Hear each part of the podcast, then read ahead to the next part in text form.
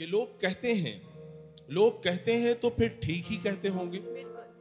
लोग कहते हैं तो लोगों पे ताज्जुब कैसा? क्या बात लोग कहते हैं तो इस बात में कुछ तो सच होगा कि अख्तर शीरानी हिंदुस्तान के सबसे रोमांटिक शायर हैं।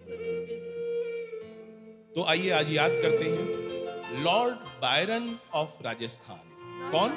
Lord Byron of Rajasthan. यानी अख्तर शीरानी। मेरे साथ मेरे साथ ये जो असमा हैं, इन्हें अख्तर शीरानी की नज़में बहुत अच्छी लगती हैं। इनको बहुत सी नज़में ज़बानी याद हैं। तो हमने सोचा क्यों ना इस बात का फ़ायदा उठाया जाए, इनसे दरख्वास्त की जाए कि आइए हमारा साथ दीजिए। हमारे साथ रोली बरुआ हैं। इनको अख्तर शीरानी की गज़लें बहुत अच्छी लगती हैं। तो रोली आज आपको बहुत सी गज़लें सुनाएँगी, असमा कुछ नज़में सुनाएँगी और मैं इन दोनों की हाँ में हाँ मिलाऊँगा। मेरा और कोई काम नहीं। और आप, आपका सबसे अहम काम है, आप ये तय करेंगे कि ये दावा किस हद तक दुरुस्त है कि अख्तर शीरानी हिंदुस्तान के सबसे रोमांटिक शायर हैं। आप ये समझिए कि ये प्रोग्राम जब ख़त्म होगा, अगर आपने ये बात नहीं मानी तो हम नाकाम रहे। अगर आपने ये बात मान ली कि वो हिंदुस्तान के सबसे रोमांटिक शायर थे तो हम कामयाब, हमारा ये प्रोग्राम कामयाब और आपकी मौजूदगी कामयाब। जी हाँ और अपनी बात के सबूत में हम आपको अख्तर शिरानी की एक ऐसी ही नज्म सुनाना चाहेंगे। ये वतन से मोहब्बत की, उसकी मिट्टी से मोहब्बत की बहुत ही खूबसूरत नज्म है। और मेरी नाचीज राय है कि इससे ज़्यादा वतन से मोहब्बत की मिट्टी से उसके जर्रे जर्रे से उसकी एक एक शय से उसके गोशे गोशे से मोहब्बत की ये एक नायाब नज्म क्या बात है। ये एक शाहकार है एक मास्टर पीस है। बहुत से शायरों के साथ अम, एक बहुत बड़े शायर हैं आपने नाम सुना होगा अहमद फराज साहब। उन्होंने भी उनकी इस नज्म को कॉपी करने की कोशिश की है। और कहने वाले लोग कहते हैं कि अख्तर शिरानी इस नज्म को लिखने के बाद कुछ और ना भी लिखते। तो हमेशा ज़िंदा रहते हमेशा एक एक बात याद किए जाते। एक बात छोटी सी और बताना चाहूँगा इस नज्म के तारुफ में। उर्दू के बहुत बड़े शायर थे जगन्नाथ आज़ाद। अच्छा। जगन्नाथ आज़ाद इतने बड़े शायर थे कि पाकिस्तान का जो कौमी तराना है जैसे हमारा जनगण मन अधिनायक है जी जी जी। तो इस जब पाकिस्तान का पहला कौमी तराना लिखा गया तो उसे लिखने के लिए बहुत से शायर मौजूद थे लेकिन जगन्नाथ आज़ाद से दरख्वास्त की गई। तो जगन्नाथ आज़ाद बहुत बड़े शायर थे। उन उनका कहना है कि जब उन्होंने पहली बार ये नज्म सुनी जी। कौन सी नज्म? ओ देश से आने वाले बता। तो उनकी आँखों में आँसू आ गए वो रोने लगे। बिल्कुल और उसके बाद जब जब ये नज्म वो सुनते थे या पढ़ते थे तो उनकी आँखें नम हो जाती थी। मैं समझता हूँ अगर आज ये नज्म हम आपको सुनाएँगे और अगर आपकी आँखें नम हो गई या वो जज्बा आपने छू लिया तो इसका मतलब आपके अंदर भी एक शायर मौजूद है। आप जगन्नाथ आज़ाद तो नहीं लेकिन जगन्नाथ आज़ाद जैसा दिल ज़रूर रखते हैं। बहुत बहुत और ये समझिए कि इस नज्म के पीछे का ड्रामा ये है कि एक आदमी वतन से दूर कहीं रहता है। एक आदमी वतन से दूर कहीं रहता है उसके वतन से कोई आदमी आया है दूसरा आया है उसका दोस्त है दुश्मन है कौन है हमें नहीं मालूम वो आया है और वो थका हुआ है। ये आदमी जानना चाहता है कि वतन में क्या चल रहा है। लगातार ये सवाल करता रहता है सवाल करता रहता है वो आदमी कोई जवाब नहीं देता। तो आप ये समझिए कि ये नज्म एक तरह का आबशार है एक झरना है जिसमें एक दो सवाल नहीं है सौ सवा सौ सवाल लगातार आते रहते हैं और कोई जवाब नहीं आता। जवाब हमें अपने दिल में ढूंढना है। और इस नज्म में बहुत खूबसूरत मंजर है। तो चलिए आपकी इजाज़त से मैं ये नज्म आपको सुनाना चाहूँगा। ये एक शाकार नज्म है। वो कहते हैं, ओ देश से आने वाले बता, ओ देश से आने वाले बता, किस हाल में है यारान चमन? आवारे गुर्बत को भी सुना, किस रंग में है कनान वतन? वो बाग वतन, फिरदौस वतन, वो सर्व वतन, रेहान वतन। ओ देश से आने वाले बता, ओ देश से आने वाले बता क्या अब भी वहाँ के बागों में मस्ताना हवाएँ आती हैं? क्या अब भी वहाँ के पर्वत पर घंघोर घटाएँ छाती हैं? क्या अब भी वहाँ की बरखाएँ वैसे ही दिलों को भाती हैं? ओ देश से आने वाले बता। ओ देश से आने वाले बता। क्या अब भी वतन में वैसे ही सरमस्त नज़ारे होते हैं? क्या बात क्या अब भी वतन में वैसे ही सरमस्त नज़ारे होते हैं? क्या भी सुहानी रातों में वो चाँद सितारे होते हैं? हम खेल जो खेला करते थे क्या अब वो सारे होते हैं? ओ देश से आने वाले बता। देश से आने वाले अब देखिए इसमें आपने ध्यान दिया होगा इसमें एक लाइन है जी, जी, वो पूछ रहे हैं हम खेल जो खेला करते थे क्या अब वो सारे होते हैं? आपको याद होगा कि जब भी आप छोटे बच्चों को कुछ खेलता हुआ देखते हैं तो आप थोड़े से क्यूरियस हो जाते हैं। जी हाँ। क्या ये वही खेल खेल रहे हैं जो हम खेला करते थे? तो इस लाइन का सबटेक्स्ट बताता है। क्या बताता है बताइए। आपको क्या लगता है? आप मुझसे सवाल कर रहे हैं? जी जी। अच्छा ठीक है। अगर आपने मुझसे सवाल किया है तो मैं बता देती हूँ कि जिस तरह आपने कहा कि बचपन के खेल और बचपन का नाम आते ही मुझे लगता है सबके चेहरों पे एक मुस्कुराहट सी आ जाती। हमारे अंदर का बचपन हमारा बच्चा अंदर का जो है वो जाग उठता है। तो ये जो शायर साहब थे इन्हें बचपन में ही आ, पढ़ने के लिए रोली शायद आपको पता होगा ये बात कि उन्हें बचपन में पढ़ने के लिए टोंक से लाहौर भेजा गया। लाहौर जी जी। और उनके वालिद मोहम्मद शिरानी साहब ने इनको लाहौर भेजा ताकि पढ़ लिख कर एक काबिल आदमी बन सके। तभी उन्होंने अपने बचपन को याद किया। जी उन्होंने अपने बचपन को याद किया अपने गाँव को याद किया और अपने देश को याद किया। ये टोक जो है राजस्थान में एक रियासत होती थी। बड़ा नखलिस्तान है एक वासिस है आसपास रेगिस्तान है और बीच में बड़ा सब्ज और शादाब इलाका है जो टोक है। वहाँ पैदा हुए थे। उनके वालिद जो है लाहौर में रहते थे।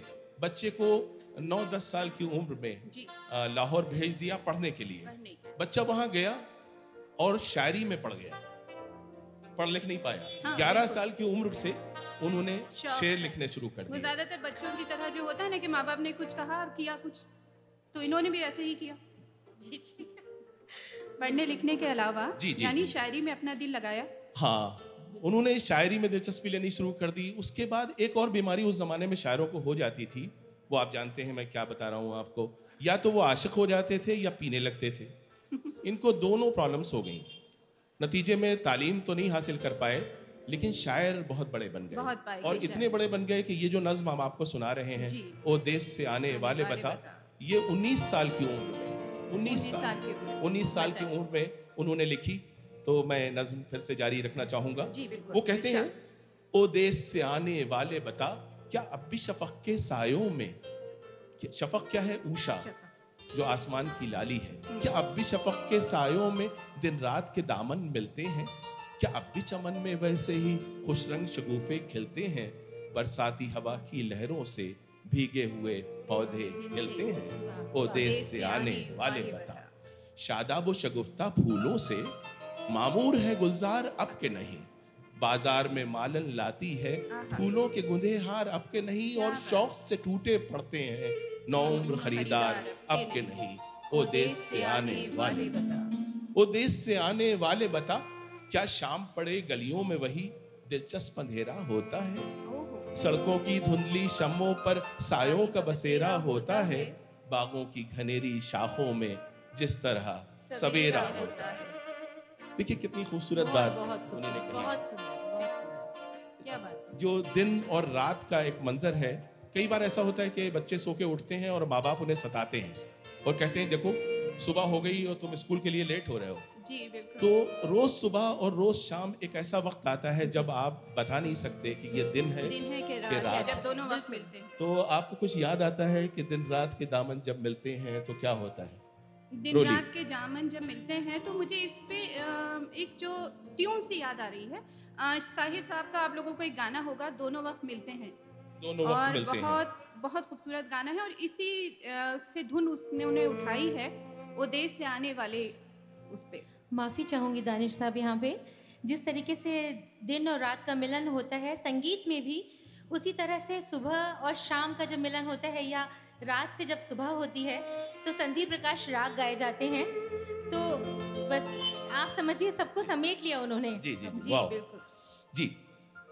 उसके बाद वो कहते हैं वो देश से आने वाले बता क्या अब भी वहाँ वैसी ही जवा और मत भरी रातें होती हैं?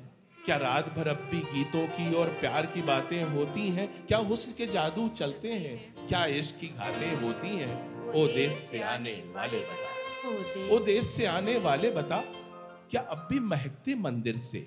अब ये इस पे ध्यान दीजिएगा। क्या अब भी महकते मंदिर से नाकूस की आवाज़ आती है? नाकूस क्या है? शंख। अच्छा। क्या अब भी महकते मंदिर से नाकूस की आवाज़ आती है? क्या अब भी क्या अब भी मुकद्दस मस्जिद पर मस्ताना अजा थर्राती है और शाम के रंगी सायों पर अजमत की झलक छा जाती है? वो देश से आने वाले बता। अब देखिए ये जो बात है कि महकता मंदिर अगर आप रास्ते से गुजर रहे हैं तो आपको कभी मस्जिद मंदिर की खुशबू सुंघाई नहीं देगी। जब तक आप अंदर नहीं जाएँगे और आरती और फूलों की और जो भी चढ़ावे की मिली जुली खुशबू है वो जब तक आप नहीं सूंघेंगे तब तक आप ये शेर नहीं कह सकते। उसके बाद देखिए बहुत ही खूबसूरत बंदे वो कहते हैं क्या अब भी वहाँ के पनभट पनघट पर क्या अब भी वहाँ के पनघट पर पनहारियाँ पानी भरती हैं? अंगड़ाई का नक्शा बन बन कर सब माथे पे गागर धरती हैं और अपने घरों को जाती हुई हंसती हुई चोहले करती हैं? देखिए कितनी खूबसूरत बात है कि वो जो अपनी गगरी को संभालने के लिए हाथ ऊपर करती हैं तो इनको लगता है कि वो अंगड़ाई ले रही है। अपने आप में कला की कृति है वो। क्या बात है। जी जी जी क्या बात उसके बाद वो कहते हैं क्या अब भी वहाँ मेलों में वही? क्या अब भी वहाँ मेलों में वही बरसात का जोबन होता है? फैले हुए बड़की शाखों में झूलों का नशेमन होता है? उमड़े हुए बादल होते हैं छाया हुआ सावन होता है। ओ देश से आने वाले बता। ओ देश से आने वाले बता क्या अब भी उफक के सीने पर शादाब घटाएँ झूमती हैं? दरिया के किनारे बागों में मस्ताना हवाएँ झूमती हैं और उनके नशीले झोंकों से खामोश फिजाएँ झूमती हैं। ओ देश से आने वाले बता। ओ देश से आने वाले बता क्या शाम को अब भी जाते हैं? अहबाब किनारे दरिया पर वो पेड़ घनेरे अब भी हैं। शादाब किनारे दरिया पर और प्यार से आकर झांकता है। महताब किनारे दरिया पर ओ देश से आने वाले बता। इसके बाद उनको लगता है ये तो देखिए पूरा मंजरनामा हो गया। अभी तक वो टेलीस्कोप से देख रहे थे अपने वतन को। अब जो है कुछ अंदरूनी बातें पूछना चाहते हैं और पूछते हैं ओ देश से आने वाले बता क्या अब भी किसी के सीने में बाकी है हमारी याद बता? क्या याद हमें भी करता है? अब यारों में कोई आह बता लिल्लाह बता लिल्लाह बता वो देश से आने वाले बता। ओ देश से आने वाले बता क्या हमको वतन के बागों की मस्ताना फजाएँ भूल गई? दरिया के किनारे भूल गए जंगल की हवाएँ भूल गई? ओ देश से आने वाले बता। ओ देश और आखिर में आखिर में देखिए ये सारी बातें जिसके लिए हो रही हैं अब वो मौजू और वो मजमून आ जाता है। और वो आखिर में कहते हैं आखिर में ये हसरत है कि बता। आखिर में ये हसरत है कि बता वो गारत ईमा कैसी है? कौन? वो गारत ईमा कैसी है? बचपन में जो आफत ढाती थी वो आफत दौरा कैसी है? और हम दोनों थे जिसके दीवाने। इसको ध्यान दीजिए। हम दोनों थे जिसके दीवाने। अब ये बैठी हुई हैं मैं इनसे नहीं कह सकता लेकिन अगर वो यहाँ बैठे होते हम दोनों थे जिसके दीवाने वो शम में शबिस्ता कैसी है? तो अब जाके हमें अचानक पता चलता है कि अभी तक जिससे बात हो रही थी वो दोस्त नहीं थे। वो कौन थे बताइए? रकीब थे रकीब थे। वो कितनी खूबसूरती से वो रकीब से बातें कर रहे थे। ये सारी गुफ्तगू किससे थी? रकीब से। बहुत बाद में आ, बहुत बाद में का मतलब तकरीबन 15-20 साल के बाद फैज़ अहमद फैज़ ने एक बहुत मशहूर नज्म लिखी। जी हाँ आ, रकीब रकीब से। वो कहते हैं कि आ के वाबस्ता हैं उस हुस्न की यादें तुझसे। जिसने इस दिल को परीखाना खाना बना रखा था जिसकी उल्फत में भुला रखी थी दुनिया हमने दहर को दहर का अफसाना बना रखा था। और सारी दुनिया ये समझती है कि फैज़ पहले आदमी हैं जिन्होंने रकीब को मुखातिब करके इतनी खूबसूरत नज्म लिखी। हकीकत यह है कि उनसे 15-20 साल पहले अख्तर शिरानी ये नज्म लिख चुके थे। अच्छा अब देखिए ये हो गया कि वो आफत दौरा कैसी है? उसके बाद देखिए कि उसको क्या क्या बातें उनको याद आती हैं आफत दौरा की। पूछते हैं क्या अब भी रु, रुखे गुलरंग पे वो क्या अब भी रुखे गुलरंग पे वो जन्नत के नज़ारे रोशन दो दो जन्नत के नज़ारे दो आँखें। क्या अब भी रुखे गुलरंग पे वो जन्नत के नज़ारे रोशन है? क्या अब भी रसीली आँखों में सावन के सितारे रोशन हैं? वाह वाह। और उसके गुलाबी होठों पर बिजली के शरारे रोशन हैं। ओ देश से आने वाले बता। ओ देश से आने वाले बता क्या अब भी गुलाबी गालों पर गेसुए सियाह बल खाते हैं? या बहर शफक की मौजों पर दो नाक पड़े लहराते हैं? वो जिनकी झलक से सावन की रातों के सपने आते हैं। हाँ हाँ हाँ। ओ देश से आने वाले बता। अच्छा एक इसमें अजीब सी बात है। कि ये वतन को याद कर रहे हैं लेकिन पूरे टाइम बरसात बहुत याद आ रही है। बहुत ज़्यादा।